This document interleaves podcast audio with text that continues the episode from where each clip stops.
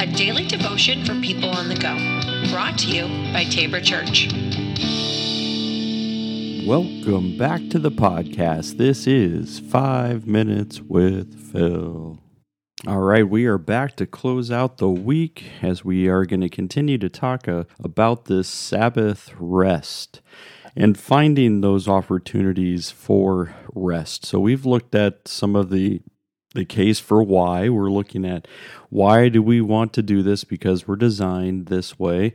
God calls for it and it's still relevant. We've looked at rest and dwelling. Um, and and these are all good things for us to continue to consider. But we always ask how you know what should i be able to do what should i be able to to try to put into practice that may help me to do this now again we go back to yesterday's show it's still going to take discipline now i can't necessarily teach you discipline you're going to have to be able to ask God to be able to help you with discipline and to be able to give you some self control.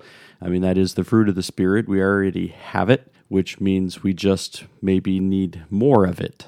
And uh, it's not in perfect measure. And so, what we're going to do is ask God to be able to help us in discipline. But here are some things to be able to practice things that you can start to be able to say, all right, how can I start to do this? And so, I think and a couple of things I've learned. Uh, so, Tim Keller brought some of these out, and I'm going to just kind of work through them with you because uh, I think it's it's they're really helpful to be able to hear. And it starts with this: make sure some time is completely unplanned. Now, that's a hard one for some people because we like to plan out everything, don't we? We like to make sure. Like, if we're going to have a Sabbath rest, then I'm going to plan for it. But why can't we have some room for unplanned rest? This means having a day that you can do whatever comes to mind or to your heart. And you're going to be able to then find that rest in whether it's in nature or whether it's in you know some uh, you know in, maybe it is an activity that you're trying to be able to do and so that might be one Next one, take some avocational time. So, avocation is something that is pleasurable for you, but that takes some skill and expertise. Usually, it is something that others do for a living. This could be a sport, but it also could be anything from carpentry to music. And so, if you're thinking, about and why it's saying a vocational, because you're not supposed to take your vocation you're supposed to take something else that somebody else has as their vocation and to be able to try to put some skill into it so if you're not a carpenter and you're like ooh but i you know i like to work with wood and then go do that take some time um, if that's the moments that uh, you're going to be able to find some rest be able to do that. So, where is it that you can start to find something else? Uh, the next one is contemplative time. So, the Bible requires that we observe the Sabbath day with um, gathered worship, but that isn't it, right? That that shouldn't be like, "Ooh, got my Sabbath rest in because I went to church." this is still an opportunity for us to be able to grow in this because prayer, as we talked about yesterday, Jesus in his his, his uh, solitary time, he went away. Journaling, reading, reflecting, these are all crucial ways that we replenish that inward rest that Christ calls for. Uh, Hebrews 4 1 to 10 draws a remarkable al- analogy between the gospel of free grace and the Sabbath. Right, the writer says, There remains then a rest for the people of God, for anyone who enters God's rest also rest from his own work, just as God rested from his.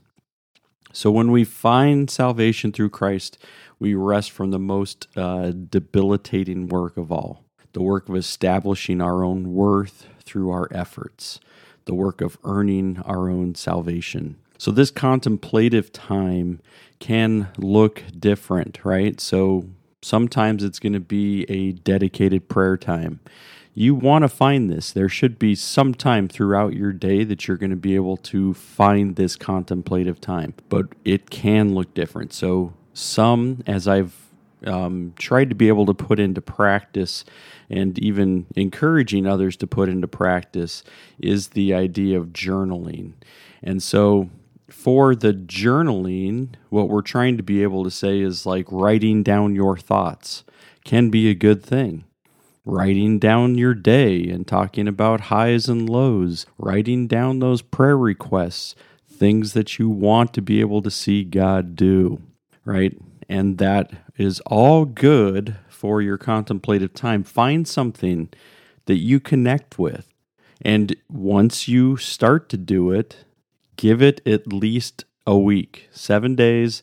Sometimes people would even say, if you're trying to create a habit, do it for two weeks or even longer and try to be able to create that as a habit. That's how you're going to find some discipline because once you're going to find that it's useful, you're not going to want to go away from it. Next one, take some aesthetic time. Genesis account indicates that God rested from his work, at least partly, in order to enjoy creation. So Genesis 1 and 2, we see God viewing all that he has made and saying, It's good, it's good. And then, you know, as he creates man, he says, It's very, very good. And so what we see is that God enjoys creation. So why is it that we wouldn't take some time to soak it in as well? And sometimes that also will look different for different people. So, as you know, we live in the concrete jungle here in Chicago, which means it's an urban setting and there are lots of people around, there are lots of houses around, and you have to drive just a little bit to go to, you know, like forest preserves or something like that. But it doesn't mean you can't take in the aesthetics of creation.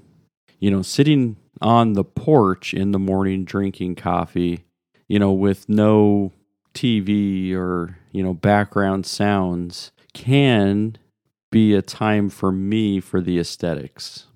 The wind blowing, the breeze, whatever it might be. Hopefully, the sun is shining. I like when the sun shines. And you take those moments and you take it in, and it can feel very energizing because it's restful. Um, next one take time to nurture relationships. Now, sometimes you don't see relationships as a way in which you rest and that would be the way that you would also understand which relationships are good for you to find rest in. Because if you aren't feeling safe in relationships, then of course you're, that's not going to be something restful. Trying to be able to nurture a relationship that you find is really difficult is not going to be one that you're going to find any rest in. But are there relationships that you enjoy people and people enjoy you, and it's a, reciprocal kind of uh, understanding between people. This is something that you can jump into and say, I want to continue to have these relational ties with community, with people. And that's, I'm just going to um, throw in one more. And, uh, and, and, and here's this, is you know, again from from Tim Keller. He says, inject Sabbath into your work. So some people are so given to overwork that even regular time off doesn't seem to keep them from being totally exhausted by the intensity of their work week. Associated with the Sabbath laws were the gleaning laws, in which the owners of fields were not allowed to harvest out of the edges of their fields. They had to leave a percentage of grain in the field for the poor to come and take. Some people have used this as an inspiration for deliberately setting fewer goals for themselves in a given day and week, not harvesting out to the edges, not trying to squeeze productivity out of every single second of every single day. That's a word that we need to hear.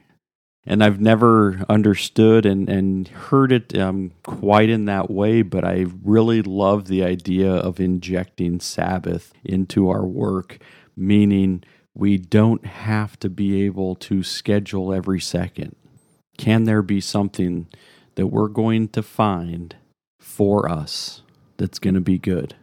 something that we don't have to be able to just say, yeah, yeah, I've got every every Sabbath moment's going to be scheduled. Is it really a Sabbath?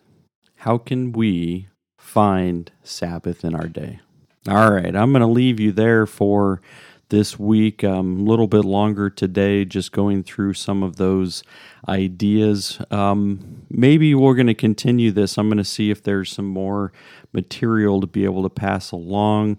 I'd like to be able to help, and I'm going to continue myself to try some of these practices. And you then, in turn, can hold me accountable. All right, everybody, we will uh, be back next week. So have a great weekend and uh, make sure you get to Sabbath worship. All right, take care.